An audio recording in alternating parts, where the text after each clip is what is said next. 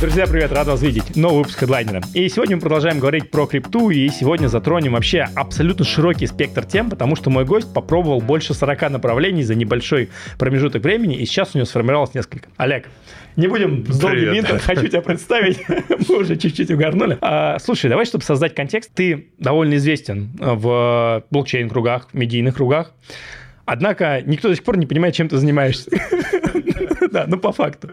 И знаешь, чтобы создать контекст, такой тебе вопрос, почему тебе вообще стоит слушать по теме крипты, блокчейна. И Я вот думаю, вообще не надо слушать. Не потому надо что, знаешь, вот, э, собственно, то, что ты мне сказал в, сам, в самом начале сегодняшнего, да, еще до эфира, э, основной комментарий из всех моих выпусков и текстов, очень типа, интересно. очень интересно, ни хера не понятно. Да, вот, вот это есть. как бы вот ко мне можно прямо такой, знаешь, э, подставить, как это называется, такой, субтитр, что субтитр, ли? Да. Да, да, да.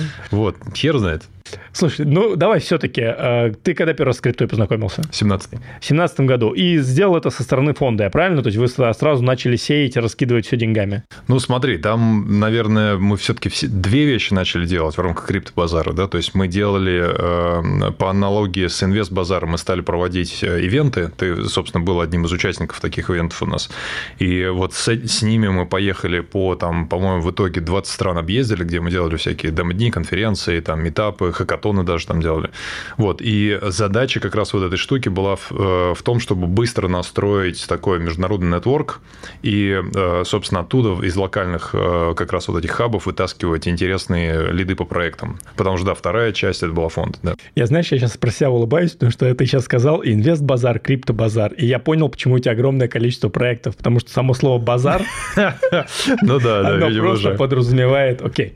А, слушай, классно, так вы начинали. А что сейчас? Вот чем Олег Иванов занимается сегодня, как он проводит бессонные ночи? Я не знаю, может быть, там анализирует сотни ретро-эйрдропов или чего-то еще, еще, потому что по-любому мы находимся в начале какого-то нового цикла, и, как правило, вот самые большие бабки начинают делаться именно сейчас, вот условно весной 23 года, ну, то есть задел на то, чтобы дальше куда-то ехать. Вот про что ты сегодня вообще? Ты прав насчет задела, то, что, конечно, в принципе, то, что сейчас происходит, мы вот ровно то же самое видели в 2019 году, да, и я могу сказать, что все инвестиционные вещи, которые мы сделали в 2019 году, там по венчурному направлению, сейчас об этом немножко расскажу, это ровно то, что нам привело прям вот, ну, большое количество иксов, конечно, в 20-м, 21 и так далее. В целом, если говорить по направлениям, это вообще моя головная боль, потому что, я так понимаю, у меня есть тенденция плодить проекты.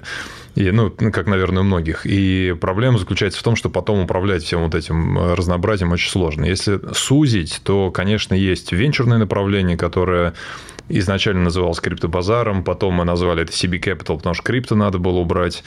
Ну, типа уже такой немножко, да, в душок от него не очень хороший был. А вот, кстати, интересный момент. То есть вначале крипто или слово блокчейн давало дополнительный value, потом вы убрали слово крипто, а потом вы его вернули в 2022 году? Ну, подожди, мы, мы его особо сильно а, не применяли. А, Смотри, то есть, грубо, у нас так. было криптобазар, да. потом мы решили сделать фонд CB Capital, так. потом поняли, что CB Capital хер запомнишь, так. типа какие-то буквы непонятные, потом у нас параллельно пошла история с Березкой в 2019 году, и, собственно, подумали, что ну, венчурное направление будем называть Березка Венчурс, но потом поняли, поняли что...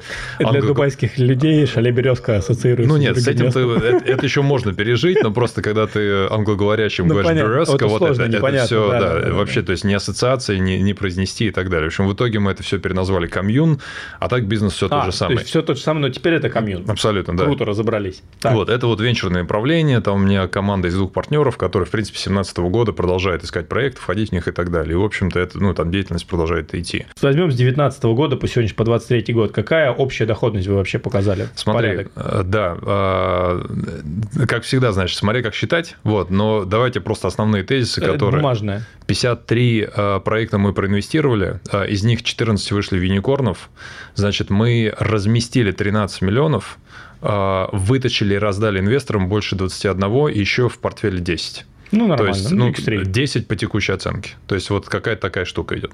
А что ты назвал юникорном? Ну, те, кто, те проекты, которые за Ярто вышли в оценке. Это в крипте или в... В крипте, конечно, да. Окей. Круто, погнали дальше. Вот, значит, это вот венчурная часть. Значит, в середине 19-го, когда пошла история с DeFi, мы уже с другими партнерами да, создали то, что потом стали называть Березка DAO. Это, в принципе, asset management, управление активами в крипте, в DeFi. То есть, по сути, такие, если простым языком, это депозитные продукты э, в крипте. То есть, когда ты Что это значит? Да, ну вот ты там, знаешь, банковский... Ну, ну короче, банковский депозит. Да, да. банковский депозит. Окей. Вот ты ровно то же самое можешь делать только в крипте, да? То, то есть, если у тебя есть stable-токены... Биткоин... А, stable Да, ты можешь... Не, не только. То есть, у тебя, значит, продукты березки, они зависят от, э, от того, собственно, в чем ты держишь инвестиционное тело. Прости, я запутался. Давай. Есть березка, а есть коммун. Да. Так, все-таки коммун это... Это венчур. Это венчур, а березка да? Березка это депозитные продукты на DeFi. Окей, но... Ликвидные.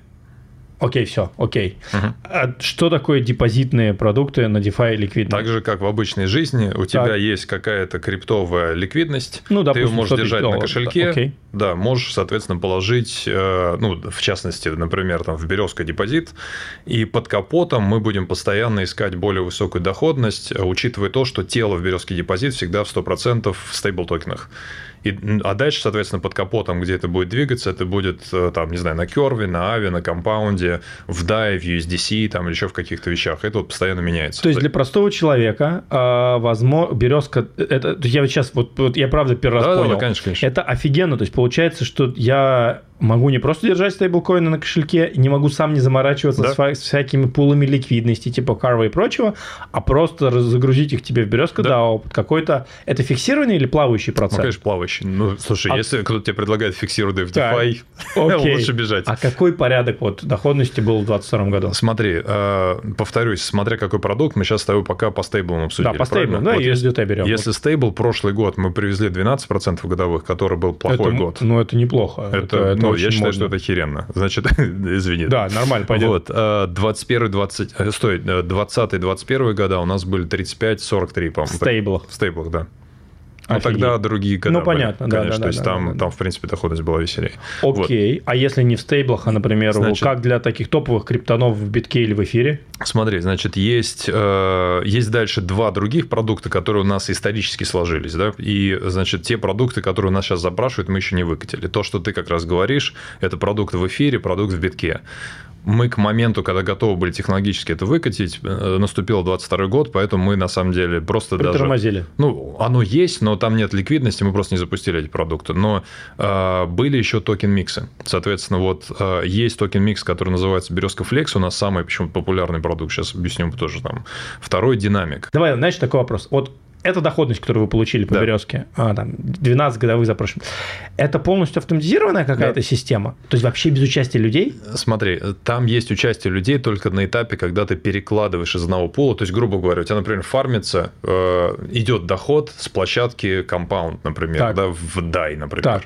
И ты понимаешь, что там доходность подсела, но появилась более высокая доходность на Ави в USDC. То есть тебе нужно переложить. Тебе нужно оттуда вытащить, поменять, переложить. Вот для этого есть процедура голосования. Угу. Все, после этого ты переложил, ушел спать. Ну или там заниматься какими-то своими делами. Все. То есть, по большому счету, ты к этому применил такой венчурный подход, когда вы один раз написали, э, американизированный подход, назовем так. То есть вы написали автоматизированную систему, которая сама анализирует рынки. Ну нет, нет, ну на самом деле это, смотри, автоматизированно анализировать очень сложно, потому что у тебя протоколы постоянно обновляются, новые появляются. Как находится далее. вот новая, более интересная команда?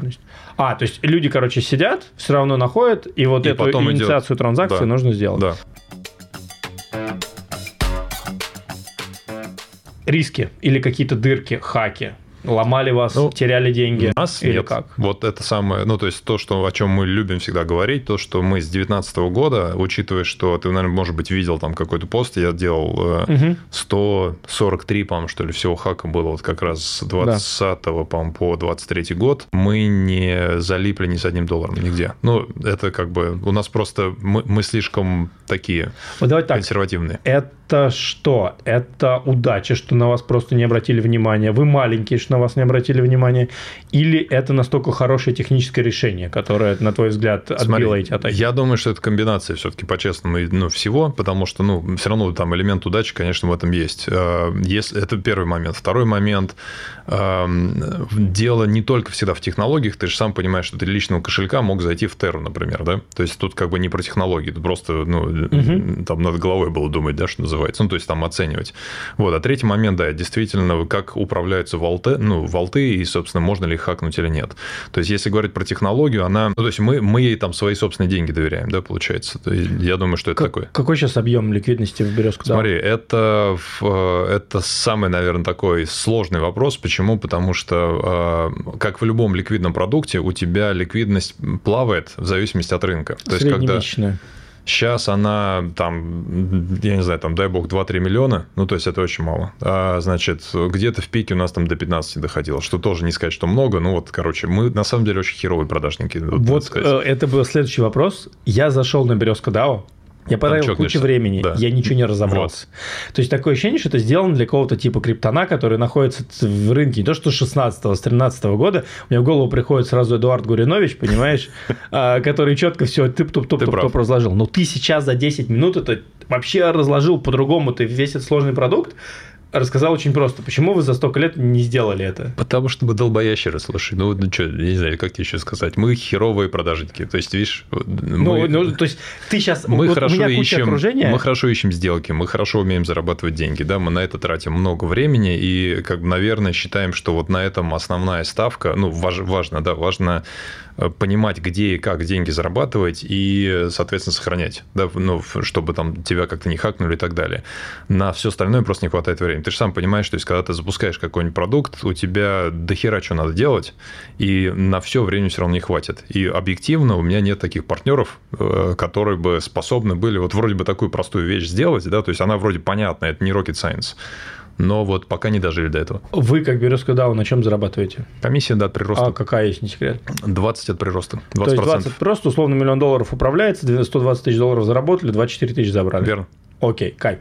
С березкой вроде разобрались. Да. Вот все очень понятно. Погнали дальше. Ребят, ставьте лайк, если вам зашло такое понимание. И вообще, кстати, напишите, вы когда-нибудь задумывались о том, куда размещать свой USDT. А, вот, минимальный какой у тебя вход в березку DAO? А, три тысячи, по-моему. А, ну то есть долларов. адекватно. Ну да, Это, ну то есть там адекватно. не 3 доллара и не 300, да, там, потому что, ну, все-таки, смотри, давай так, основная ликвидность, как ни крути, все равно на сети эфириум, ты сам ну, это конечно, понимаешь, да, она более надежная да, тоже. Да, да. Поэтому а, любая транзакция, которая там есть, подтверждение ну, за газ. Целесообразно. Поэтому просто расходы на газ, они будут перекрывать любую доходность, э, если тело маленькое будет. Слушай, ну круто. Ну, в общем, короче, кому интересно, вот мы разобрались, что такое наконец-то березка DAO, кто ищет возможности, куда пристроить хотя бы часть какой-то USDT, это, мне кажется, отличная история. Я точно тебе положу туда. Это, Спасибо. Это прям, ну, депозиты в USDT, и типа вас не ломали ни разу, звучит звучит убедительно. Я хоть понял, наконец-то. Ну, да. Погнали дальше. Следующий продукт миксер и еще что-то еще. Миксер звучит как что-то из Даркнета. Миксер? Как ты сказал? Или... Визи, вообще-то. А, нет. нет. Не, не, ты сказал, что от березки есть еще какие-то два поднаправления. А, нет, нет, это, это продукты внутри березки. А, у тебя вот. есть депозитный продукт, так. у тебя есть березка Flex, а, где токен микс. Угу. То есть, грубо говоря, где у тебя инвестиционное тело не в стейблах, а у тебя 7, микс из токенов, да, у тебя а, 70% все, всегда в токенах и 30% всегда в эфире. И из-за этого у тебя получается доходность более высокая, потому что эфир есть, да. И Это он... еще тоже не выкачанный продукт?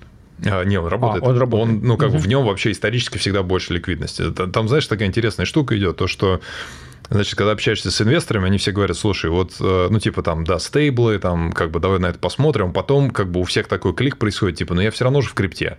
То есть, для меня крипта – это, типа, уже все равно повышенный Токен. риск. Да, Поэтому, да, если да. повышенный риск, надо бы повеселее доходность. И вот, собственно, из этого у нас родилась вот эта вот модель. Там тоже очень интересно, потому что мы балансом играли долго. В общем, в итоге, смотри, 70 стейбла, 30 эфир. Угу. И ты понимаешь, что у тебя риск на эфир ну, там, вернее, риск вообще на инвестиционное тело – это 30% эфира. Но он же никогда в ноль не упадет, правильно? А доходность на эфир отдельно, на стейбл отдельно? Нет, смотри, ты как бы, когда у тебя есть уже э, какой-то волатильный актив, то есть в цене, который плавает, да, ты можешь поставлять не только в, значит, на, в стейбле. На, да, не только в стейбле, но и не только на такие протоколы, где кредитование только идет, но еще можешь поставлять в пулы ликвидности. Uniswap, например, Balancer, да, там какой-нибудь, ну, Curve, там какие-нибудь, да, там пулы и так далее. И, и как бы, э, а там автоматически просто доходность более высокая. А на входе у меня что, я тебе также закидываю USDT? Да, да. Ну, то есть мы считаем все в долларах. А, вы считаете все в долларах, да. но как бы получается риск переложен, ну и риск и возможности дополнительно открываются за счет эфира. Да, потому что он у тебя, естественно, в цене прыгает вверх и вниз. Если он упал вниз, то у тебя, соответственно, будет очевидный вопрос. Если это так работает, почему, например, может быть, вы сделали, я не знаю, uh-huh. вот выглядит логично, что я бы тебе закинул, например, и стейблкоин, и эфир. И получал бы отдельную доходность на эфир, отдельную доходность ну, на стейбл. это считать это сложно. сложно. То есть а, это, как сложно. раз это вопрос учета. То есть а, вот вопрос учета. Это, это, это то, с чем мы наша... столкнулись. Да, да. То есть это на самом деле вот у нас, э, э, о чем я говорил, да, то есть у нас был пул объединенный, куда люди кидали и биток, и эфир. Мы отдельно в одном пуле э, вели учеты битка и эфира. Это просто чокнешься. То есть это нельзя автоматизировать, это приходится делать руками, а тогда все. То есть у тебя, как только ты падаешь на Excel, у тебя, получается, автоматически разваливается модель автоматического входа и выхода. Да, да. То есть, потому что ты не можешь выпустить инвестора, не понимая, сколько он заработал, какая твоя комиссия и так далее. И, в общем-то, из-за этого как раз вот э, мы, в принципе, считай, там с 2020 года переехали на автоматический учет на эти рельсы, да, и я думаю, там это, наверное, наша самая такая уникальная история. И, э, и вот, то есть... И, и так короче, родился да, проект Визи. Ну да. Что такое визи? Ты знаешь, э, там, я думаю, что если по-честному, мы сами до сих пор не понимаем, что это такое до конца, потому что размер функционала, который там растет и вот, ну, и как бы наращивается, он, ну, то есть он... Да, он по-другому, для чего он нужен? А, для автоматизированного управления деньгами в блокчейне, как правило, чужими деньгами. То есть, если ты управляешь То чужими есть, давай так, я, да. например, вот YouTube-инфлюенсер. Там. Да. И я такой говорю, ребят, я сейчас вот есть такой проект у меня, в который хочу там вот войти, например. Но вот есть такая-то возможность там, ну, то есть мы не, не шиткоины продаем, мы просто, то есть такой проект, в который я верю, кто верит, залетайте. Ну да. Для того, чтобы управлять вот этими дальше распределением этих токенов, э, доходности и все прочее, для этого мне нужен этот проект, правильно? Чтобы не считать в Excel табличке, что я собрал все, все этого, да. этого, этого, а это только учет или это в том числе прием денег? Ну, то есть, например... Ну, конечно, да. То есть, смотри, там есть технологическая часть, есть юридическая часть. Так. Есть технологическая. Сейчас э, мы с тобой разбираем только один кейс. Да, да потому ну, что... один кейс, понятно. Самый простой, Кейс понятно. пулов. Да, то есть, да. когда ты, условно говоришь, проект, ребят, да. давайте сбрасывайте деньги, да. подписываемся таким образом. Сейчас тоже про это можно проговорить. И дальше я с этого кошелька отправляю на проект уже деньги. И дальше, соответственно, сижу и жду. Следующая проблема, вот, ну, собственно, как ты говорил, да, это то, что на этапе сбора денег тебе, естественно, надо провести учет, записать хэши транзакций, кому чего, у кого какие комиссии, все остальное. Да, да? То есть вот это, это все. геморрой, да. Вот. А дальше у тебя наступает следующий геморрой, когда ты там, собственно, наступает TGE, lockup прошел, у тебя появляется там вот этот календарь вестинга. И ты каждый месяц сидишь и вручную, соответственно, по этой вот Excel-табличке всем высылаешь все дело, учитывая, кому там сколько. И это такой day job, который ты, в принципе, никому передать не можешь, потому что, ну... Кошелек привязан. Да. Вот, соответственно, у нас вся эта история э, автоматизирована. Почему? Потому что, во-первых, когда ты когда инвестор входит у тебя в этот DAO, смарт-кошелек, неважно, как его назвать, да, он технически входит через покупку э, community токена вот этого кошелька. Соответственно, он получает взамен на свой кошелек вот этот community токен, да, поэтому тебе ничего считать не надо, ты, грубо, он всегда подключ, подключится к интерфейсу, увидит, сколько его портфель сейчас стоит, там, сколько осталось и так далее. Второй момент, когда токены приходят э, от проекта, они же тебе будут высылать токены, правильно? Они высылают всю партию сюда, аккаунтер автоматом считает твою комиссию, отрезает ее, и дальше, значит, оповещение высылает всем держателям, всем участникам вот, этого, вот этой сделки, и они просто подключая свой кошелек, видят, как в airdropах, да, там сколько им нужно токенов заклеймить, нажимают кнопку claim, вводят, все. И ты вот, по сути, тебе нужно, тебе как организатору пула, ты один раз организовываешь эту сделку, отправляешь деньги и идешь заниматься своей жизнью. Да? То есть эта штука, она просто отработает все до конца. Вы на чем зарабатываете как комиссия? компания? Ну, то есть комиссия как, э, в принципе, как Uniswap, знаешь, то есть когда ты подписываешь любую транзакцию, у тебя есть газ фи Виталику, да, и вот, ну, там какая-то комиссия, которая остается Uniswap. У нас такая же история. Ты через этот проект решал свою проблему, правильно да. понимаю? Там, знаешь, как не, не так немножко. То есть у нас, э, ну, в принципе, если говорить про пулы, то да, но исторически получилось как? То есть благодаря тому, что березка DAO как-то, да, вот она там росла, росла, что-то в русском поле хотя бы, да, там где-то мелькала. Потом, когда пошла вот мода на DAO, 22 что ли год и так далее, народ начал к нам стучаться и говорить, слушайте, у вас есть DAO, там, помогите нам развернуть. И вот мы сначала руками начали, да, там, типа, вот одно сделали, второе, прикрутили аккаунтер и так далее. Потом просто устали сказали, надо, наверное, вот что-то такое сделать. И вот, в общем-то, первое, что мы выкатили, это как раз э, шаблон такого инвестиционного DAO, в котором все активы всегда ончейн и всегда ликвидны. Для трейдинга, майнинга, для DeFi как раз, да, то есть и так далее. А второй шаблон, да, пошел как раз вот понимая, что модель совершенно другая, учет другой и так далее. Это вот для, для офчейна. У нас один из кейсов, э, кстати, ребята, ну, ты Баффетов же знаешь, наверное, Алика Конечно, так да, далее. да. Никак Они... не, не заглянут ко мне на интервью. Ну, видимо, да, привет может передать. Вот. Э, у них, э, я так понимаю, недавно был запуск какого-то картодрома, я не помню, где там, помню, чуть ли не в Турции и так далее. В общем, в итоге а, они да, технически... да, да, картинг был такой. Вот, технически они вот таким же образом... Через вас. Да, тоже собирали, там, а дальше просто, опять, видишь, там же история в чем? Это модель для, э, для активов, которые ты собираешь, куда ты отправляешь, и они пропадают ну, на кошельке у тебя пусто, да? То есть ты как бы просто сидишь и ждешь. Это венчурный цикл, где ты, ну, ты как бы должен доверять чему-то. То есть, а доверяешь ты чему? Как правило, юридической обвязки. И в этом плане у нас тоже там следующий элемент тоже там, ну, наверное, Я слышал, что ты рассказывал, да, что можно как-то... Я не понимаю, как ты это там в американское поле еще вывел, но расскажи. Да, слушай, это же не мы вывели. То есть, есть компания канадская, кстати, так. Autonomous, да, у них есть сервис Otaka, otaka.io. Я там кучу раз об этом писал у себя там тоже в каналах и так далее. Любой кошелек, хоть MetaMask, хоть там DAO кошелек, подключаешь к этой штуке, там тоже 3-4 клика, платишь там, по-моему, сейчас они подняли, по-моему, там что-то 40, что ли, баксов или 50 баксов, у тебя есть Series LLC в Delaware, все.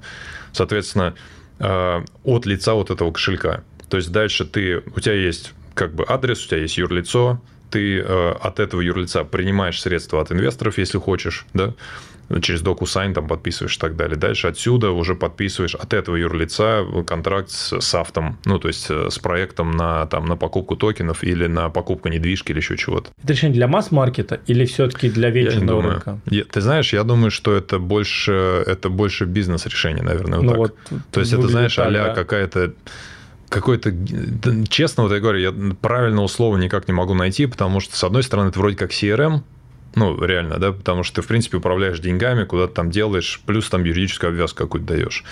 Но проблема CRM в том, что тебе нужно, э, так как бизнес-модель везде разная, и там еще, э, так как мы поехали в сторону э, управления чужими деньгами, а это основной бизнес, он держится на учете денег, соответственно, это бухгалтерия. То есть, и вот в этом плане это какой-то CRM со связкой бухгалтерской, вот какая-то такая конструкция, не знаю. С точки зрения вот тебя, как Олега Иванова, эти два, Визи и Коммуна, это прибыльный операционный бизнес или что это вот для, для Нет, тебя? Визи – это полностью убыточная история. Это, э, по сути, звено разработки нашей. Вот я говорю, выглядит так, что вы куча сил, энергии туда да, и, да. вкладываете. Смотри, деньги, где мы зарабатываем сейчас, это комьюн плюс березка. Э, ну, естественно, вот там того дохода, который мы получаем с инвесторов, все. То есть, а Визи – это больше такое, вот, ну, говоря, разработческая такая канитель, которая что-то родилось, вот, собственно, у нас внутри этих проектов, мы это выкатили как такой продукт, которым могут пользоваться другие. Ну, вот финально не выглядит как сложно, выглядит как три логичных продукта, Коммун, Березка и Визи. Вот ну, я да. наконец-то понял, почему ты их все везде три ставишь, угу. и понятно, что они делают, один другой дополняют. Ну да. Значит, давай еще раз. Единственное, я вот про Коммун. Коммун это значит ваш... Это, это венчурное это, звено. Это венчурное звено, что типа фонда, правильно? Это фонд, да. Это фонд. Вы ищете проекты, угу с одной стороны, с другой стороны привлекаете деньги, угу. как фонд. Ну, как любой фонд ну, как понятно, инвестируете, получаете success fee management, да. правильно? Одновременно с этим есть, соответственно, березка DAO, продукт, который родился для какой-то свободной ликвидности. Он, да. видимо, никак напрямую не связан с коммуном, никак. он просто вот прикольные депозиты в крипте. Это... Ну, в принципе, тоже родилось да, от нашей ну, задачи, да, то есть прикольно. у тебя там выход из какого-нибудь да. проекта, у тебя Окей. ликвидность лежит, ничего не делает. Вот, собственно, развернули, сделали такие пулы, прежде всего, для себя, а потом поняли, что, наверное, тоже можно для рынка сделать Окей. И Визи, вы, по сути, решали проблему двух этих задач, коммуны и Визи, ой, коммуны и, ну, как да. да, я понял, березки, uh-huh. и, по сути, сделал технически. Я не понял, почему я до сих пор этого не мог понять из других твоих интервью всех. Я вот честно пытался разобраться. Потому что интересно, но очень сложно. Да. Ничего не понятно. Ну, вот я, правда, готовился, все пересмотрел, но все теперь ясно. Э, почему у тебя голова болит про аирдропы, и ты не спишь ночами? У меня не болит голова ну, из аирдропов, потому что мы кое-что готовим по аирдропу. Как это конечно. связано вообще? Вот окей, вот эти три проекта, они работают. Ну смотри, вот мы с тобой говорили про темы э, генерации кэша, да? то есть ты же да, вот очень хорошо да, выделил эту штуку, да. то что, ну то есть когда у тебя особенно какой-то портфель проектов, да неважно, даже хоть один, да, то есть тебе ну, все равно там кэш он всегда приятен, да, да если конечно. говорить там вообще просто. Вот, тем более в такие периоды, потому что ровно в такие периоды сейчас надо э, там больше кэша на руках иметь, потому что ровно сейчас, в принципе, капитал и надо размещать, да, то есть, грубо, через 2-3 года это все просто мультиплицируется, совершенно понятно. И э, очевидно, что э, венчурное направление на этом периоде, оно ну, скажем, оно по-разному себя ведет, то есть иногда действительно может быть всплеск, да, там иногда нет. А в ликвидная история, она, конечно, вся высыхает. Ну, то есть, как, знаешь, там... А что ты между высыхает? Почему? Ну, люди выдергивают деньги, потому что кэша мало. И, соответственно, ставки вроде как типа такие непонятные, страшно. Прошлый год же вообще страшно было, пипец когда. То есть у тебя все DeFi ну, протоколы... непонятные? Ну, все-таки... А Не, ну подожди, смотри, давай вот представь, что мы с тобой встретились давай. в начале 22 года. Так. И вот только недавно крякнула Луна. И вот все, то есть сыпется, все летит, ты вообще не понимаешь, на чем пробу ставить. И ты говоришь, ребята, березка DAO, мы настоящий DeFi как бы вы там какой-то микро непонятной штука, здесь мультимиллиардная там история крякнулась, в которую входили там огромные фонды там с ну, миллиардами. Ну, general движение понятно. И да. потом, да, то есть надо подождать, залезать раны, там, да, понять вообще, сколько ты реально денег потерял, все остальное, а потом еще и в тексте догнал и так далее. То есть просто, ну, вот как бы, когда паника, люди выдергивают деньги и там сидят на них, это нормально. Ну, то есть просто это более длинный период. Сейчас люди начали доверять. Да, да. Ну, то есть, и э, прикол заключается в чем? В том, что, э, видишь, мы в Березке же, я бы сказал, наверное, чуть ли не, наверное, вообще самый прозрачный. То есть у нас, в принципе, любой кошелек, э, который вот по продукту идет, у нас история всех транзакций вообще самой первой транзакции. То есть в этом плане история на нас играет. Ты говоришь, смотри, вот когда все росло, вот как мы показывали, вот когда все падало, вот как мы показывали. Ну, то есть там, типа, хочешь через год приходи, ну, приходи. Через два, ну, да, пожалуйста. Это все автоматом так или иначе едет. Поэтому в этом плане мы как-то, знаешь, типа, я с тобой соглашусь, что мы ужасно э, работаем. Вы как будто с... не маркетите это. Просто. Вообще никак. Вот, вот Вообще никак, я... да. да. И, и, ну, это прям проблема, да. То есть этим надо точно заниматься, и, ну, и, короче, и заниматься. Вот, а, поэтому, да, то есть э, параллельно с этим просто ищутся какие-то еще такие потенциальные там cash-генерящие истории, ну и вот, собственно, одна из них, естественно, э, пошла в сторону э, того, что мы как бы Сейчас, наверное, с другой стороны тебе скажу, смотри, то есть в рамках визи, да, мы стали понимать, что у тебя, с одной стороны, должны быть инструменты для людей, которые управляют деньгами, криптой, да, там... Ну, допустим. Community там так далее, точнее, ну, короче, вот люди, как угу. ты, например, да, или еще кто-то. Но а, просто продавать им в лоб а, технологию, это достаточно тяжелая история. Ну, то есть, объяснить, как работает, да, там, тем более у нас же апдейты постоянно идут. То есть, ты просто даже вот инструкции выпустишь, она там через три месяца устареет. То есть, это все постоянно апдейтить надо. Соответственно, плюс это, ну, объективно, это не самая простая история. То есть, ты открыл кошелек, там, да, хер с ним, с этим Excel, там, как-нибудь, ну, там, доеду, да, то есть, типа, не надо ничего там, э, короче, и так мне все равно доверяют. Вот. А когда ты начинаешь, эм, значит, вот в эти штуки уходить, ты начинаешь понимать, хорошо, а как еще эм, аудиторию сюда притащить. И ты начинаешь тоже делать бенчмарки, например, с какой-нибудь американской Angel List. А, ну, потому что это тоже пулы, но только в традиционном мире, да, и ты понимаешь, что Angel List, на самом деле, ты, ты вот, я не знаю, изучал или нет, то есть там бизнес, а, если смотреть, деньги они берут за открытие юрлиц. То есть, в принципе... Я это, так глубоко не погружался. Ну, то есть, это просто, знаешь, там, что называется, просто legal advisory бизнес. Ну, потому что Они деньги... открывают юрлицы под сделку, чтобы да. каждую, каждую сделку ты, заходить. Ты, как чтобы не искать каких-то юристов, ты приходишь на площадку, нажимаешь несколько экранов, у тебя открылось там, не знаю, SPU в Delaware или там еще где-то. Или какой-то фонд, роллинг там или closed end фонд ты открыл. Вот у тебя просто несколько шаблонов, они взяли и открыли. То есть, по сути, это юруслуги. Вот Прикольно. что они продают. Прикольно. Но, когда ты начинаешь вот это копать, ты думаешь, погоди, но э, как бы можно же других юристов найти, да? Почему туда приходить? Удобно, две кнопки. Ну, во-первых, а с другой стороны, ты начинаешь понимать, что это еще и аудитория. Ну, конечно, да. То есть, ну, как бы ты понимаешь, что они, в принципе, продают. Там, окей, юр-услуги – это как бы условие, но на самом деле, что ты покупаешь, это возможность продавать нашим лпшникам, да? И вот, собственно, из этого у нас история родилась в визе Angels DAO, то есть, которой тоже мы, типа, там, тоже не особо сильно не масштабируем и так далее. Сделали там канал, получается, где, ну, в телеге, в Дискорде, да, где, в принципе, сначала начали выкладывать сделки венчурные, потом поняли, что это нам же мешает работе, потому что самые э, большие оппортунисты э, начали, значит, видя эти сделки, пытаться стучаться в проекты и как бы каким-то образом, э, значит, напрямую или получать локации, а некоторые, мы даже знаем имена и так далее, чуть ли даже не дискредитируют нас. Вот, поэтому вот эту венчурную штуку мы вообще тут убрали и оставили только истории с аирдропами пока. Посмотрим, что еще туда будем выкладывать. То есть, по сути, это альфа-канал такой, который, ну, типа для такого масс-ритейла.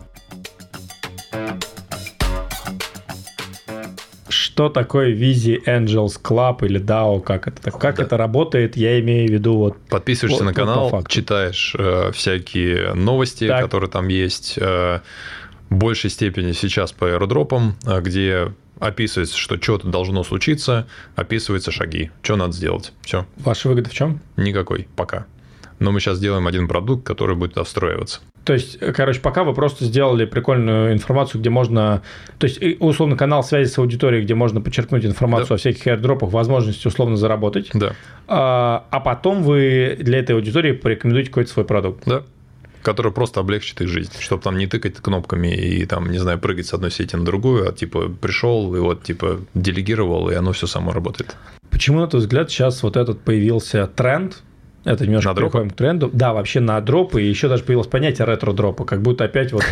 Как будто вот какой-то опять все зацикливается. Вот да нет, слушай, мне кажется, это все-таки ничего нового. Ну, то есть, если посмотреть, э, DeFi же рывок произошел тоже примерно на этом. Да, окей, пошел какой-то, пошла какая-то волна фарминга небольшая, да, то есть, ну, даже не фарминга, а, в принципе, заработка. Да, если ты вспомнишь, не знаю, ты там погружался в эту штуку или нет, но первые Э, действия вот в середине 2019 года, э, где ты, поставляя ликвидность, например, в какие-то там кредитные протоколы или в э, свопалки, тебе просто платили комиссию, которую сервис брал с клиентов. Ну, то есть, там понятная, да, история. Вот, э, все. То есть, на самом деле, вот как бы очень простая модель была. А дальше э, стали, э, ну, вот как раз вот эти, да, там, получается, э, новые сервисы начали оттягивать ликвидность, э, ну, то есть, борясь друг за другом. То, что начали называться там вампирскими атаками, потом фармингом, там, все остальное. Когда ты говоришь о том, что, чувак, да, комиссию мы продолжаем тебе платить, но сверху еще вот эти наши, там, получается, токены, спасибо, что нами пользуешься.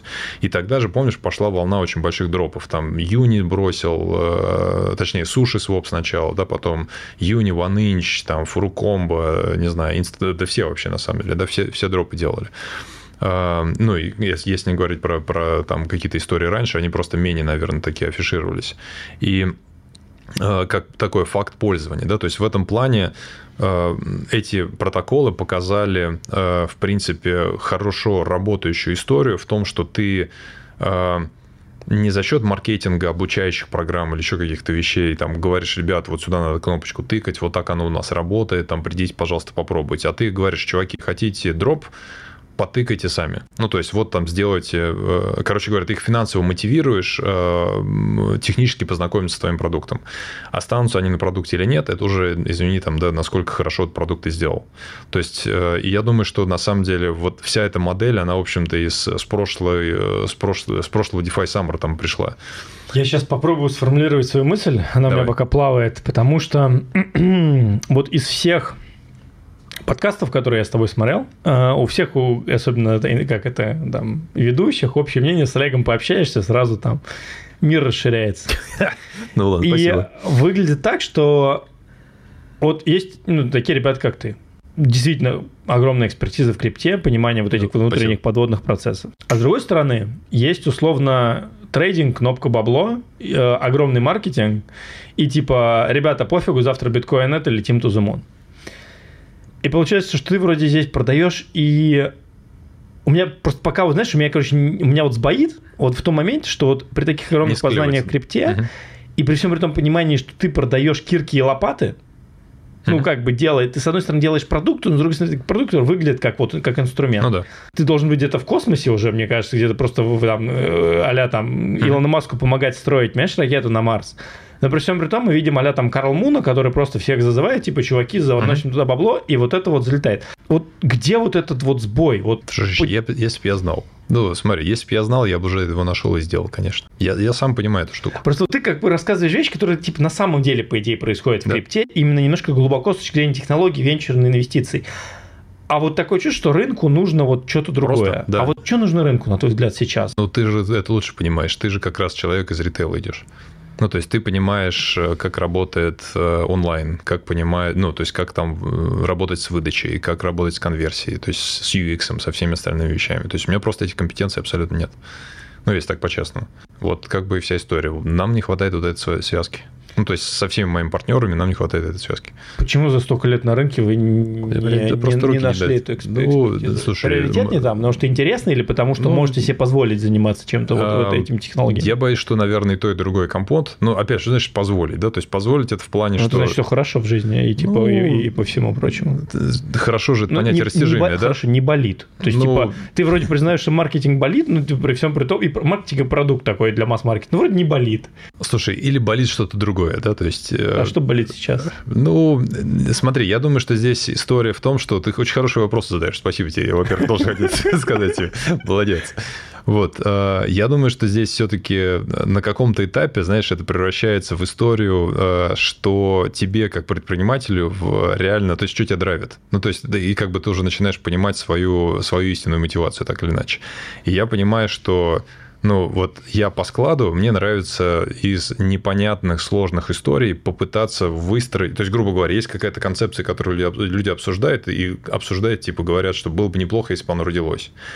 Но как склеить, хер знает. Вот э, исторически у меня вроде как получалось, да, из вот этих каких-то непонятных, непритягиваемых историй взять, сложить и там заставить эту историю, чтобы она начала бегать.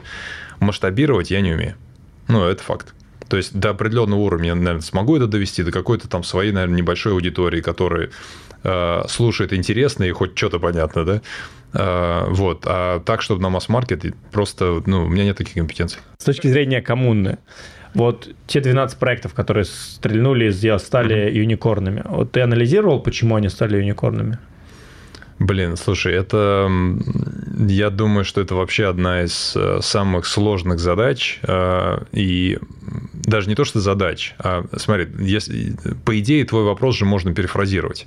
То есть, условно, проанализировал ли ты, чтобы лучше делать э, инвестиционные сделки, чтобы входить вот только в такие, ну или нет, чаще в такие? Нет, я, с одной стороны, да, ну. но с другой стороны, это выглядит так, что если ты в рамках своего инвестиционного портфеля смог выбрать даже 52 компании, или сколько, 54, не суть, из 12 из которых стали юникорнами, но у тебя при всем при этом есть, очевидно, продукты, которые там, ну, я не знаю, там, соизмеримы с этим проектом нет, но они как минимум сильные, то можно проанализировать какие-то паттерны, которые есть в этих проектах, попробовать их применить у себя. Вот именно вот, и может быть есть какие-то общие вещи. Ну, то есть, давай по-другому, эти 12 проектов что-то объединяет? Слушай, ну, давай так, смотри, то есть ты сейчас все-таки две вещи задаешь, ну, да, два мне, вопроса. Да, то да, есть да, первый да, вопрос. Мне интересно, можно, можно ли... ли это повторить у тебя? Окей, если мы говорим про вот эту часть, то давай я просто опять же перефразирую. Давай. Знаю ли я свои узкие места? Конечно, да. А, вообще не про узкие места. Да вопрос. это так, ну ты, потому что смотри, то есть э, хорошо, давай я просто отвечу через то же самое. Что получилось у них, что не получается у тебя? Скейлинг. Ну, то есть... Э, а что такое скейлинг? Скейлинг – это масштабирование той э, бизнес-модели, которая у тебя работает на маленьком узком круге людей. Ну, то есть ты понимаешь, что вот условно, да, там у тебя есть несколько там сотен человек, которые у тебя что-то входят, выходят, или десятков, неважно, да. Вот это там несколько сотен нужно превратить в несколько тысяч или несколько десятков тысяч. Вот, собственно, вся задача. А что, ключ к масштабированию искал или не искал? Я просто искренне интересуюсь, потому что мне тоже супер интересно. Я, я как бы, то есть, у меня не стоит, я не думаю, что я тебя там как-то это атакую. Не, не, я Мне слышу, реально, слышу, правда, конечно, интересно. Да. Вот, потому что, ну, какие-то проекты становятся саланами, а какие-то проекты становятся, там, условно, вот там, визи остаются, да? Угу. В чем, в чем разница? Команда ну, хорошо, давай, продавцов. это команда, это команда продавцов да. или это люди, ну, это как-то, это все, все, смотри, все, все сходится к людям или Смотри, как? э, вот я, ты же, наверное, знаешь, да, я в, до блокчейна вообще, по сути, выходец из отрасли FMCG. Да. Ну, ну, то есть, из... это продукты питания, напитки, да. там, лимонады, газировки, энергетики и так далее. И вот там история в чем? То есть, э, там бизнес максимально примитивный, но работает на дисциплине.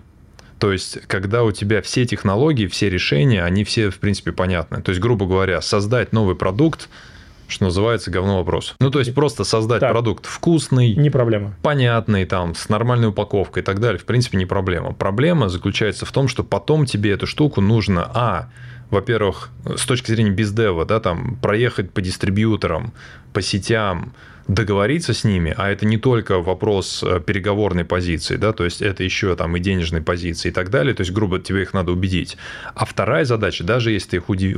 там, убедил и так далее, да, и отгрузил им товар, они еще не доехали до полки, потому что у тебя, представь, что ты, например, дистрибьютору пришел, у него там, не знаю, 3000 наименований всяких позиций, которые у его команда торговых представителей ежедневно продают вот там, не знаю, в тысячи торговых точках в его выбранном э, городе, да, и тут появился какой-то новый лимонадик. Нахер он вообще не нужен? Ну, то есть, там, они сейчас свой весь бизнес, свои там основные прибыли уже понятно, на чем зарабатывают.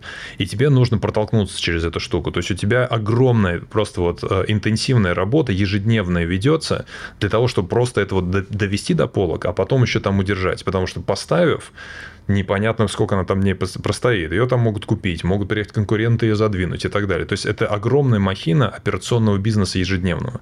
Так вот, здесь та же самая штука.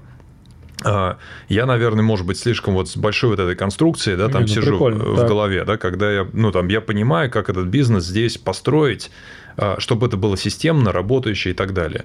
Но для того, чтобы это все развернуть, а, надо, ну, как бы это нельзя на, сделать на, как бы, на усилие, что надо так сделать. Ну, то есть, это, как бы, это должно быть по кайфу. То есть, нравится и все остальное. А мне от этого воротит. И я вот сколько раз я не пытался такие бизнесы да, там строить, вот в частности даже с Торнадо, почему у меня появилось, вернее, получилось, потому что у меня там был такой партнер, то есть, который любил там, да, вот, не знаю, дрючить всех, да, там, не знаю, эксельники такие, звонки, вот просто он, его утро, да, он приезжает, он садится на телефон и начинает всем просто раздавать там ЦУшники и так далее. И поэтому тогда эта модель будет работать, и все. Почему мне нравится венчурная модель? Потому что даже самые крупные фонды, да, которые там, не знаю, какой-нибудь да любой, там у Юрия Мильнера, да, или там Хоровиц какой-нибудь, Секвой и так далее. Там максимально команды, там, не знаю, 10 человек. Да, и управляет там, не знаю, кто-то сотнями миллионов, кто-то миллиардами и так далее, да, то есть, и, ну, я понимаю, что эта штука, я там постепенно в своем каком-то режиме я это все дело там масштабирую, так или иначе. Ну, то есть... А вот это, да, вот это требует вот этой операционной махины селзово-маркетинговой. Понятно, что делать понятно. Ну, не, не нужно. Но надо делать каждый Поделка. день. И там история в чем? То есть, как только ты в это погружаешься, тебе нельзя это отпускать. И я просто понимаю, что, ну, во-первых, это просто не мой характер, да. Во-вторых, даже если я начну это делать, у меня потом появятся другие задачи, я, я слечу, а это все нахер развалится. Поэтому вот как бы. Ну, то вот есть ответ. это два разных пути: построить единорога и найти единорога. Да, конечно. И инвестировать, найти, конечно, найти конечно. инвестировать. Ну, потому что ты же понимаешь, что когда ты инвестируешь, ты, ты никогда не будешь в сидении водителя. И это как раз ценная штука. То есть, почему основная проблема, например, э, предпринимателей, частая проблема предпринимателей, когда они переходят от предпринимательства в инвестиции, это когда ты смотришь в проект и думаешь, о, охереть, будь я там, я бы сделал так, я понимаю. Но это как бы ошибка, потому что ты никогда там не будешь. Ты никогда не будешь там в, в этом сидении, да, водителя. Тебе надо понять, а тот, кто сейчас вот э, за рулем, он-то доедет или нет. И это вот, ну, как бы это прям меняет. У меня вот тоже были, знаешь, такие пробуксовки еще, вот, ну, то есть там в, в эти периоды, когда ты переходишь немножко на другую фазу. И вот тут, да, ты просто играешь уже не ключевую роль, ты не можешь быть водителем, ты не можешь ввести 15 автобусов одновременно. Точки зрения инвестиций, ты можешь построить CRM-систему, которая будет управлять 15 автобусами. Нет. CRM-система – это всего лишь лопата, а лопата должна быть да. у кого-то в руке. Хитро. Инвестиции. А, я вот глубоко убежден, что как раз-таки сейчас, вот, во-первых, знаешь, что я вижу? Что многие проекты, которые подняли деньги, там, назовем такие, в, 20, в конце 21-го, начале 22 года, начинают доезжать. Uh-huh. Потихонечку вижу тренды, что не могу провести примеры, но прям вот по есть ощущениям такое, да. есть. А второе, что сейчас закладывается фундамент для новых инвестиций. Вот вы сейчас с точки зрения фонда инвестиций что ищете вообще? Вот какие тренды в, в крипте, в блокчейне ты видишь, чтобы куда, куда будете закачивать деньги сами? Ну смотри, тренды же они, во-первых, там ничего нового, да, то есть не то, что ничего нового, то есть это не какая-то закрытая информация, да, получается, во-первых. Во-вторых, надо понимать, что у каждой команды все равно есть свой профиль да, и гру- грубо, что они делают, что они точно не будут делать, да, потому что нет экспертизы. Например, у нас нет экспертизы в NFT, в гейминге там и так далее. Хотя гейминг, я уверен, это огромная тема, и там большой нарратив обязательно вырастет. Но мы, как нам кажется, разбираемся вот, ну, в инфраструктуре, в технологиях, э, в DeFi, очевидно, и так далее. Поэтому, конечно, мы вот лезем именно в, в эти направления. Исходя из этого, э, если, наверное, две самые, точнее, ну, так, не две, может быть, несколько так накидать, то есть очевидно, что в инфраструктурных решениях сейчас прямо э, на хайп выходит ZK, да, технология, Zero я Knowledge даже, Proof. Даже не знаю, если ну, ты нам поведаешь, расскажешь, я буду признателен. Ну, по сути, это, это такая, как бы, это одна из очередных технологий масштабирования э, блокчейнов, в частности эфириума, да, то есть чтобы быстрее, надежнее, децентрализованнее было, потому что угу. все текущие, они либо централизованы, либо бла-бла-бла.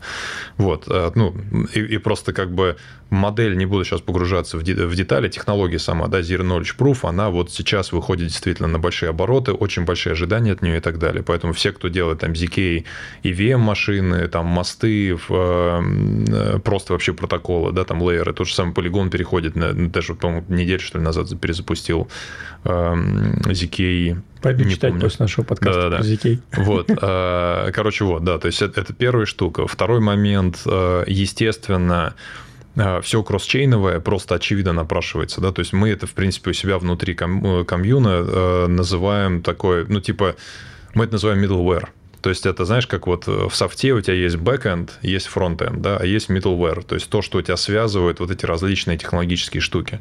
И понятно, что когда на бэке у нас есть, на бэкэнде, да, есть там Ethereum протоколы и EVM compatible, да, у тебя есть Solana, у тебя есть биток, у тебя есть космонавты, у тебя есть там все что угодно, да, космос. Вот. А, и вот эту всю херню как-то между собой очень сложно увязывать. Только сейчас там, ну, бриджи там что-то, да, пытаются еще хотя бы сделать. Но даже они все-таки там первые шаги только делают.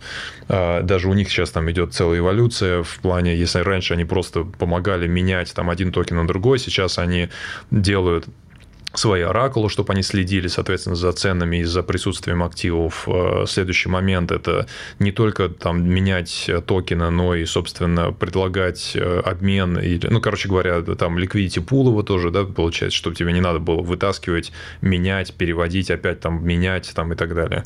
Вот. А, ну и, соответственно, кошельки кросс-чейн или там DAO-площадки, то есть тоже один из элементов, куда мы, например, смотрим, это именно такой multi-wallet э, менеджмент. То есть, условно, у тебя окно, одно окно DAO, которое управляет мультикошельками на разных сетях. Да, вот, вот такая вот история. Вот, это тоже очень, ну, там, не, не просто там сделать. Но очевидно, что туда все едет, потому что те, как пользователи, нахер не нужно 15 кошельков на 15 сетях, да, с 15 там приватными ключами, которые еще вообще хранить. Где-то хранить надо как-то. Вот, а, это просто неудобно, понятно. Вот, поэтому вот это вот вся инфраструктурная история, мы туда идем, да, ну и, соответственно, исторически из-за того, что мы в DeFi, ну, вроде как, получается, неплохо разбираемся, да, мы, естественно, все проекты, которые сейчас появляются, мы действительно туда тоже ныряем, смотрим. Слушай, а вот такой и а, последний, да, последний момент, это больше как раз ритейловый, это вот больше, наверное, в твою сторону. Это, э, то есть, она отталкивается от проблемы пользователей, да, то есть, где вот там, где миллиард пользователей, почему он не приходит и так далее. Э, мы это все очень хорошо понимаем, то, что э, основная проблема – это, в принципе, кошельки текущие.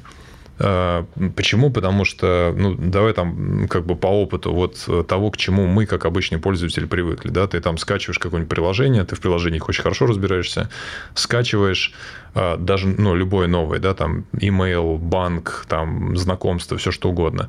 Как ты там заводишь аккаунт? По телефону ну, либо телефон, либо какой-нибудь свой спамерский email забиваешь, на ходу придумаешь пароль, который ты забудешь через два шага, да, и ты понимаешь, что, ну, если что, я его там восстановлю и так далее. И все, как все, у тебя поехало, да, ты вот прям реально, у тебя там буквально несколько кликов. Как только ты начинаешь лезть в self-custody кошельки, это привет, да, то есть тебе там скачать, а какая сеть, от чего там, не знаю, потом это приватный ключ, а куда его сохранять, а я вообще в жизни никуда ничего свое не сохранял, да, там распечатать эту бумажку, бумажка ли, а вдруг она утонет или сожжется, какой сейф, у меня дома сейфа нет, там облачное хранилище, а какое, какому можно доверять или нет, ну, то есть это все вот, как бы, это все вызывает такой уровень стресса, что думаешь, да пошло на нахер и ты в итоге там в лучшем случае скатываешься на какие-нибудь централизованные, да, там биржи или там кошельки и так далее, что тоже неплохо, но как бы это недалеко уходит, да, от того, куда мы хотели сделать. Поэтому вот, собственно, последний вот этот нарратив, он как раз, в принципе, возможно, если все-таки там технологические такие прорывы случатся, это и может притащить такую следующую волну ритейла такого, да. Это вот эта технология, ну, точнее, концепция аккаунт abstraction, так называемый, то есть, когда у тебя, э, ну, в принципе, ты действительно скачиваешь приложение, и твой, назовем это так, вот этот приватный ключ, он разбивается на различные там подключи, и, соответственно, их хранятся, и там у тебя доступ открывается через там лицо, через там email или еще какие-то вещи. Ну, то есть, чтобы не углубляться. И вот есть многие там кошельки, которые пытаются в эту сторону идти, то есть, что да, это тоже self-custody, то есть, грубо говоря, нет централизации, он только тебе принадлежит. Но тебе не надо вот со всей этой приватными ключами и так далее, но это, это все равно ритейл, то есть он не настолько же надежный, как будет холодный кошелек или еще что-то, да, но, по крайней мере, ты, ну, уровень входа будет, будет более Но при всем при том мы видим, что кошельки не зарабатывают. Это правда, это правда. Смотри, я думаю, что там, там вопрос бизнес-модели, потому что э, ты можешь же зарабатывать с ритейла, можешь зарабатывать э, с интеграцией.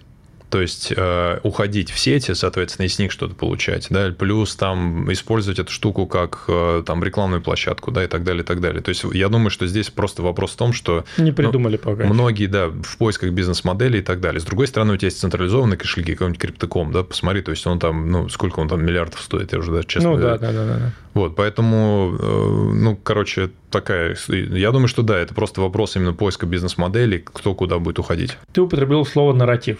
И в бизнес-тусовке оно после интервью э, Тинькова Дудю, соответственно, начало потихонечку проскакивать. Мы перестали его после этого интервью пользоваться, стараемся как можно реже. Как ты что... понимаешь слово нарратив? Ну, вообще это слово существовало, естественно, до, э, и в, в этом самом ну, в, давай, в поле... Суть, суть. Вот, вот ты, когда это употребляешь, что ты имеешь в виду? То, о чем говорят люди э, в отрасли. Формулировку. То есть э, нарратив то, о чем говорят люди. Вот это некий, некий это да. то, что на кончиках пальцев, ну, да. можно вот так вот сказать. Тебе этот вопрос задают много. И, ну, это очевидно. Фонд. Окей, вот как вы... Ну, такой просто базовый экскурс. А, как вы отбираете проекты, не с точки зрения отбираете, а как вы их находите. То есть вы типа мониторите, я не знаю, там, какую-нибудь площадку, где выходит новая идиохи, условный пример, или тебе там условно присылают в личку, там, как в венчурном мире все хорошие проекты только по рекомендации, Олег, вот мы тут запускаем, посмотри. Но если потому что ты угораешь, там все не так просто, потому что как вы отбираете хрен с ним, а вот как вы их находите. Ну да, отбирать всегда легко, потому что это подразумевает, что тебе да, они сами ну, приходят. Да. На самом деле, вот давай так, я, я начну вообще с другой фазы. Мы, мы как комьюн, нахер никому не нужны. Все те проекты, которые мы так. зашли, мы им нахер не нужны. Вы их, чтобы вы грызали, что ли, у них доли? Да. То есть э, это, это всегда настолько прям вот жесткая и тяжелая э, работа, рыбалка и там умаливание, влияние через там каких-то непонятных людей, которые в каждую, вот, ну, в каждой конструкции это какие-то свои люди, которые, через которых ты пытаешься там до них достучаться, повлиять, чтобы за тебя замолвили словечко и так далее, и так далее. Это просто жесть. Вот если что, ты просто понимал, да? А, поэтому меня всегда умиляет, вот, особенно в последнее время, да, большое количество инвестиционных пулов, комьюнити и так далее, которые говорят, у нас есть классный доступ, мы там что-то через Binance получаем, и там вот, пожалуйста, там типа проекты, мы собираем под них пулы но это просто, короче, те проекты, в которые мы заходим, мы заходим с таким скрипом, что мы, если мы там, короче, лишний какой-то вот вопрос, из, как бы есть минимальный набор, чтобы все-таки понять, что, над чем проект занимается и так далее, чтобы все-таки свою оценку провести, да, но когда ты начинаешь превращаться в душнилу в какого-то, да, то есть там вопросами и так далее, ты просто как пробка вылетаешь. И вот... Э, и где вы берете-то? Нетворк. Ну, то есть, смотри, давай так, это, это настолько за вот, ну, с 17 года сколько лет прошло уже? То есть, ну, там 5-6 ну, где-то, да? Даже 6. То есть, за это время мы там выстроили, во-первых, ну, то есть, достаточно широкий нетворк людей, через которых, с которыми мы там периодически меняемся, да, там Dealflow, и русских там трое всего. То есть, все остальное это вот, ну, там вообще не русскоговорящие люди, да. Второй момент у нас э, с точки зрения, это вот к разговору, на что мы время тратим, да, то есть, у нас есть, эм, ну так, давайте просто одну фишку да, скажу. У нас есть несколько ботов написанных, э, даже на несколько десятков ботов, которые отслеживают эм, твиттеры определенных лиц, из определенных фондов. Э, и мы видим в момент, когда они подписываются какую-то вообще новую подписку в Твиттере на кого-то, да, там на новый проект, мы об этом знаем уже. И, э, ну, Прикольный есть, способ мониторинга, вот, да. И как бы, то есть дальше ты начинаешь связываться с этим проектом и начинаешь понимать, то есть, а это просто, ну, понимаешь, это начальная фаза, там иногда проекты даже охеревают, говорят, а вообще откуда нас там узнали и так далее. И дальше ты начинаешь ввести этих людей в течение, как правило, нескольких месяцев, там, открываем двери, делаем интродакшн в другие фонды и так далее, и так далее. А потом, когда у них, дай бог, находится лид-инвестор, у тебя появляется небольшое окно, когда ты говоришь, слушай, ты про меня не забыл, кстати, вот, да, пожалуйста, дай нам какую-то локацию. И вот там несколько недель у тебя есть возможность туда впрыгнуть. А чаще всего, когда у тебя появляется лид-инвестор, а, часто бывает еще и так, что он тебя тоже, да, там нахер с пляжа делает, потому что, ну, он, он контролирует уже каптейбл и так далее. Часто такое бывает. Поэтому из количества проектов, куда мы хотели бы войти, это вот только то количество, куда мы смогли войти. То есть это, это даже вот... Ты очень правильно сказал, что это вообще не отбор, а это прямо жесткая охота, где, где тебя везде просто шпыняют. А тебя, как Олега Иванова, где больше знают, в русскоязычном пространстве ну, конечно, или конечно. В, в англоязычном? Конечно. Ты Твиттер ведешь? Ну, я несколько раз пытался, и я просто понимаю, что у меня времени не хватает, и мне надо делать выбор. То есть, либо русский, либо английский. И, э, ну, и знаешь, это вот это не то, что это не чемодан без ручки, очевидно, да, то есть, ну, это, это, это действительно важно. Ну, я русский, да, то есть это моя аудитория там, да, и как бы это действительно важно, вот. Но я просто понимаю, что я, я, не, ну, я не способен вести и то, и другое. И взять, отказаться от этого, отрезать, и там, условно, да, там пару лет, например, поработать на то, чтобы нарастить там аудиторию, перспектива, очевидно, гораздо больше. Вот прям гораздо больше, потому что большая часть аудитории, которая меня читает, они все-таки англоговорящие. Ну и читать они тоже будут на английском. А ты вообще Но... понимаешь, как работает Твиттер? Нет. Вот я тоже просто, честно говоря. Ну, слушай, ну, я не знал, как работает Телеграм, и что? Ну, там, потом разобрался. То есть, с точки зрения ведения канала? Ну, да. Ну, да. он там не сказать, что прям огромный ну, у меня нет, там сколько. Я, я видел. Но у меня в пике там что-то, по-моему, 1080 был, сейчас он меньше, там, ну, 35, что ли, что-то такое. Ну, то есть, ну, Сам видел растет. канал? Да все посты да. сам вообще. То есть даже не голосовые, чуть да. ли не текстом пишешь. Это же огромное количество времени. Ну, ты знаешь, э, в целом да, но это вот как ты говоришь, у тебя YouTube для хобби, да? То есть, а у а меня... У я просто, ну, как бы, я же давно, знаешь, имел несколько попытки такие, да, там, к соцсетям, типа, как что делать, там, общаешься с людьми, тебя начинают там навешивать какие-то, вот это правильно, вот неправильно, вот это надо делать, вот это не надо, и ты начинаешь теряться, потому что, ну, как бы, знаешь, и, и как бы, а когда ты уходишь все-таки в историю создания контента, если ты не искренний, ну, как бы вот этот фон он всегда чувствуется. И, ну, то есть, когда ты все выдавливаешь что-то такое, как бы, да, то есть, ты пишешь ради того, чтобы написать, а вот, ну, не ради сути какой-то. И в итоге просто вот после очень многих, на самом деле, итераций, как раз вот после там истории с Андреем, которую мы тоже там обсудили, у меня был такой просто период, когда такого, знаешь, отрезания вот этих всех ну, слоев. Говорил, да, да, да. И с каналом произошла та же самая штука, то есть, я просто, знаешь, как бы, если так вот финально прийти, как бы, да, вопрос основной какой. Что я бы был способен писать... А, Если тебе не платили. Не, не так. Если вообще никто не читал. А, вот прям вообще ни, никого. То есть, и я все равно писал, вот что бы это было такое. И как бы будет там посты, будет, вернее, будут там лайки, будут там хейтеры, будут там кто-то, да мне похер. То есть, и вот просто у меня родилась вот эта вот штука, то есть, грубо, я разбираюсь в вещах, в которых я и так ежедневно сам, я что-то читаю, и для того, чтобы просто структурировать это в какую-то вот, как бы, понятную для себя конструкцию, это на самом деле один из самых быстрых путей. И все. И оно как-то вот прижилось. С точки зрения твоего финансового фиаско, назовем это так, ну давай. в 2018-2019 году и коммуну сейчас, а, источник денег для коммуны все-таки венчур, ну, то есть, э, по сути, также личный нетворк, правильно? Да. То есть, это, по сути, средства, которые были, ну, привлекаются там тобой, возможно, партнерами. Да. Вот тот некий как бы провал, который был, он тебе сейчас уже спустя 3-4 года идет на пользу, ну, то есть с точки зрения тебя как э, человека, который а, выполнил обязательства, там, я знаю, что у тебя было куча всяких нюансов, но вот, короче, как сейчас происходит привлечение инвестиций в коммуну? Оно идет со скрипом или идет легко благодаря твоему предыдущему опыту? Смотри, во-первых, надо все-таки сказать, что, ну, э, или это я, я это, это в целом разные целевые аудитории, но пересечения там, конечно, есть. Э, это, во-первых. Во-вторых, э, я не все закрыл. То есть у меня еще там длинные процессы, и еще и суды тоже, тоже есть, да, поэтому, ну, то есть я открыто об этом говорю и так далее. Вот. А в-третьих, я, ты знаешь, это, это скомканная штука, я никогда это не анализировал, если честно. То есть потому что, ну, это всегда какая-то индивидуальная история, которая в, в голове у каждого человека выстраивается своя. То есть для кого-то это доказательство того, что чуваку не надо верить, Олег, для вот кого-то, наоборот, да, что чуваку да. можно верить. И я на это никак не могу повлиять, просто человек сам там для себя принимает решение.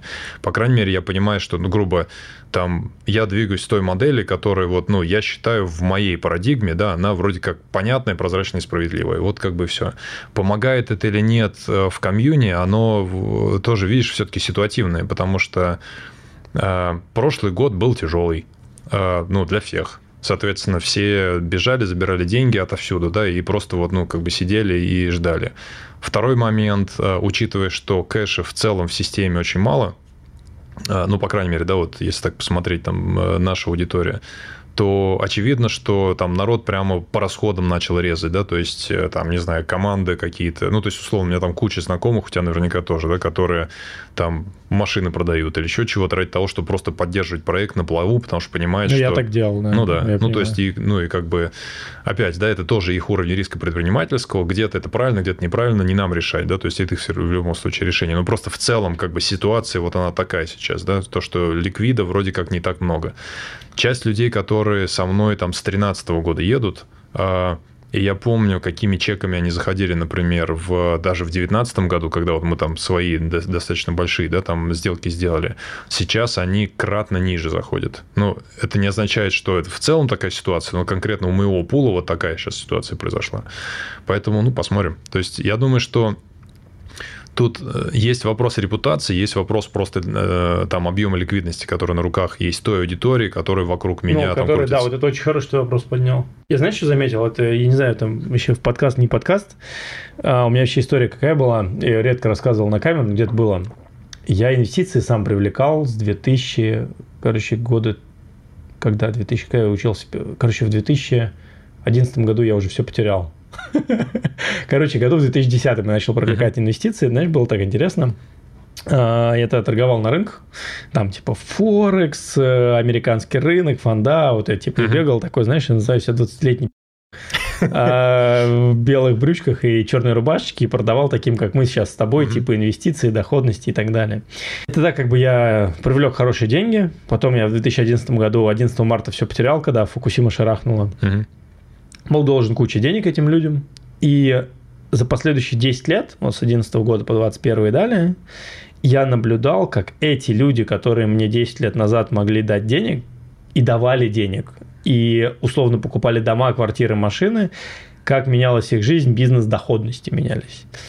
И я, знаешь, что могу сказать, что, наверное, процентов 10 из тех, кто вот, с кому я продавал инвестиции и с кем я общался в 2000... Может, я так инвестиции, конечно, продавал, но с кем я общался в 2011 году, смогли сохранить вот эту динамику по доходности, по росту, по прочему на дистанции в 10 лет. Угу. И это действительно вот с точки зрения окружения и прочего, это супер сложно, как бы, потому что мы же все меняемся, растем, бизнес-модели меняются. Менять вот это вот окружение, которое также как бы готово инвестировать, прикольно. Ну да, видишь, мы, то есть нам же всегда очень, э, ну, мозг так устроен, да, да, и это правильно, потому что иначе мы бы, наверное, там с ума сошли. То, что ты, ты живешь определенными слепками, которые ты для себя, да, вот э, шаблонизировал, положил куда-то в полку, и ты всегда к нему отсылаешься, а потом просто забываешь, что 5 лет прошло. По факту, да. Ну, то есть, а там как бы все произошло, да, там люди, не знаю, родились, женились, там, не знаю, уволились, э, вы, ну, короче, там, там все уже произошло за это время. 5 лет, это очень много. Ну, то есть, сейчас просто как пример. За один год много много чего происходит. Ликвидность. Если не взять ликвидность, ну, то есть мы что говорили, ликвидность персональную, скажем так, которая меняется, ликвидность крипторынка. А, очень, ну, то есть, так как у тебя глубокие познания, тем более в DeFi, да, во всей этой истории, насколько, на твой взгляд, она раздута? Насколько реальная капа, которую мы там... Насколько капа, которую мы видим по CoinMarketCap и по всем там аналитическим системам, отличается от реальной? Смотри, я не могу говорить за э, так называемые вош-трейдинги, вот эти всякие дела, да, потому что... это что такое? Ну, это, то есть, грубо говоря, накрутка объемов а, на каких-нибудь, ну, прежде всего, ну, на централизованных биржах, да, да, да, то есть, когда ты просто там рубль гоняешь. Давай там... по дексам динамик. По дексам, насколько я помню, в, э, системно все продолжает расти. Ну, то есть, потому что там накруткой заниматься, особенно на эфире, мягко говоря, накладно и вообще эта модель там не особо сильно работает. Вот. А так в целом количество монет нормальных, объемы, которые даже по стандартным парам проходят, они просто системно так шаг за шагом идут все больше и больше. А, если смотреть, ну, DeFi, видишь, он же такой, типа, немножко потерял сексуальность, да, то есть потому что, типа, интереснее же там с обезьянами позаниматься, да, там, или там какой-нибудь, не знаю, кроссовников на, на покупать, да, и в них там походить где-нибудь. Ну, то есть вот какая-то такая фигня. Что, в общем, тоже понятно, да, но как и с любым любыми, там, ты сейчас просто про, про DeFi именно спросил, да, то есть если говорить сейчас эту тему там э, закрыть сразу, там основная же проблема в чем? В том, что сравни это с традиционной финансовой системой. Вот всей, начиная от просто обычного доллара, рубля, там, не знаю, какой-нибудь фестивальной монетки, да, заканчивая там фондовыми рынками, там, э, международным валютным фондом и так далее. Ну, там же скукотища. Ну да, там ну, типа Женева, галстучки, ну, и да. как ну, бы есть, и ну, в жопу с лупой, прости. Там вообще никакого секса. Ну, то есть, как бы, и поэтому, но это огромная махина, да, то есть, которая управляет огромными там суммами денег, и это э, там как только ты уходишь от банковских продуктов куда-то глубже, это уже такая территория, ну, зовем так, профессиональных игроков. Вот ровно то же самое сейчас происходит в DeFi, да, то есть ты как просто там обычный фармер, фермер, да, который может там подключить кошелек и что-то нафармить, там сейчас это, естественно, приносит тебе какие-то микро небольшие суммы, но выстраиваются все более и более такие профессиональные, можно назвать это, да, конструкции на автоматизированном DeFi так же, как ты мог бы ожидать это, например, в традиционном финансовом секторе, который вот просто это все копирует, автоматизирует. Это не будет для ритейла заметным, я думаю, потому что это просто сложно. Но как бы это же рельсы вообще финансовые для всей вот нашей там блокчейн-инфраструктуры. А березка DAO? Это она туда. рельсы? Да, она ровно туда. Мы, ну, как бы мы поэтому... И я тебе больше скажу, то есть если сейчас вообще немножко про такой вот хотелку футуризм, так. обкуренный немножко. А, это хотелка, да, она так, может не случиться. Так. Но, по сути, причина, почему я там нырнул в визе и начал там этим заниматься, давай сначала скажу, а потом скажу почему. Да? То есть, вот а, моя хотелка – это автоматизировать а, какой-нибудь а-ля норвежский суверенный фонд, который управляет там один что-то там 4, что ли, триллиона долларов. Суверенный на всю страну, да, там а базовый доход, это вся эта штука. Почему? Потому что под капотом они используют очень консервативные и примитивные инструменты, что в DeFi уже возможно. Их принципы принятия решения очень длинные. Ну, то есть, как бы они там не, не трейдят каждый день там или еще чего-то, да, то есть они там, не знаю, может быть, 3, 4, 5 действий в год вообще делают. Более того, вообще вся их деятельность, она жестко регламентирована, что ты можешь положить вообще в смарт-контракт через голосование DAO и так далее. То есть, в целом, все элементы вот этой конструкции, они лежат на поверхности. Но есть еще часть инструментов, которые надо просто допилить и сделать, и там дальше уже вот э, типа какого-то масштаба нарастить. Поэтому вот, ну, голубая мечта вот такая, куда-то вот туда долезть. Чтобы технологически иметь такую возможность и в микро какой-то концепции вот такую штуку развернуть. А, смотри, тренд этого года, ну, в какой-то степени, это CBDC, правильно сказал, да? Вроде да. Да, правильно. Э, цифровые, собственно, валюты государств. Что вообще думаешь по этой теме? Потому что, понятно, что вопрос очень общий, просто интересно твои небольшие размышления. А, про Эмираты просто очень ходит, ходит много слухов, что чуть ли у них не все готово.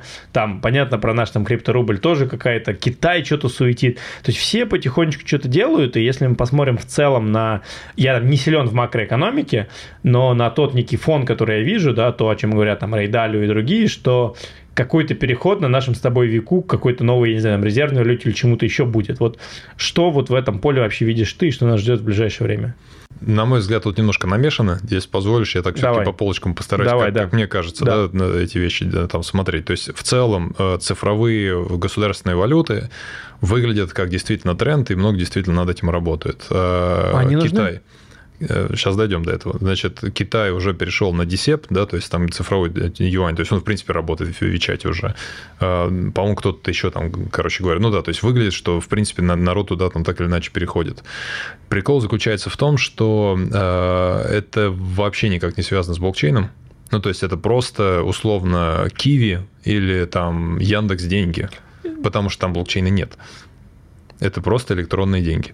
Вот я хотел спросить, потому что блокчейн мог бы повысить, э, по сути, что? доверие, Какое? если был бы государственный валюте. банк, я тебя умоляю. Центральный банк.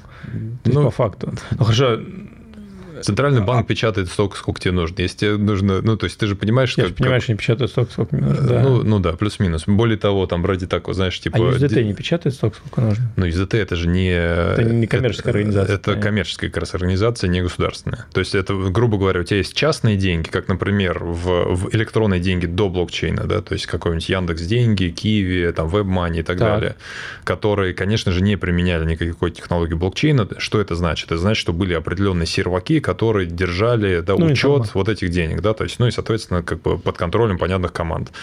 Вот. Та же самая модель э, учета электронных денег теперь на блокчейне, это, собственно, все наши монетки, включая стейбл токены. Вот. Э, а что делает CBDC? Э, там нет блокчейна.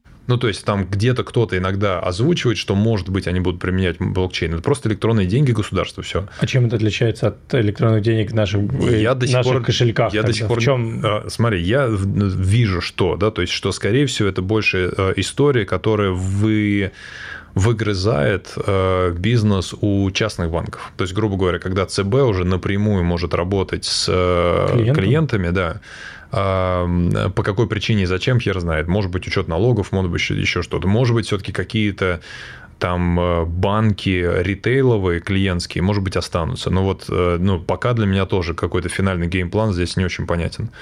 Ну, потому что тебе нужна прослойка вот этих там, ну, промежуточных банков для того, чтобы работать с разными отраслями и брать на себя хотя бы какой-то риск, да, особенно когда ты маленький, и, собственно, если есть кризис, ты можешь их выметать там, да, получается, а те, кто вырастут и будут э, как бы куда-то там заваливаться, ты их, соответственно, консолидируешь и там под себя возьмешь так или иначе. Ну, то есть, как, в принципе, в любой стране происходит, что в Штатах, что у нас там и так далее.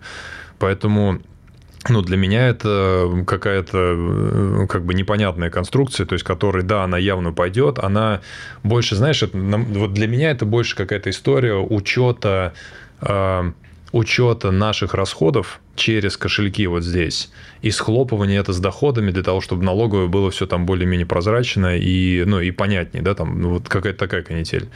А, что, в принципе, тоже, наверное, ну, ожидаемо и понятно, что оно, скорее всего, придет. Вот, это, это как бы вот этот тезис. То есть, первое, там нет блокчейна, то есть, ну, в целом, это просто электронные де- деньги, но не коммерческих организаций, а государства. А, okay. а, скорее всего, который будет зацикливать всю там, ну, как бы весь цикл управления деньгами, чтобы схлопывать индивидуальные расходы с индивидуальными доходами, да, там из этого там высчитать там всякие налоговые показатели и прочие вещи.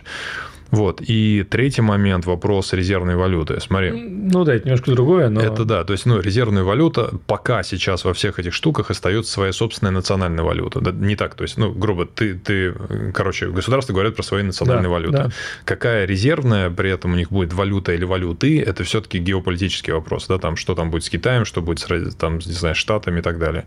И я, ну, то есть, грубо, там, ну, что-нибудь это... с геополитикой случится, и с USDT тогда тоже что-нибудь случится, да, потому что все-таки, как ни крути, это американский американский доллар. Мы закончили.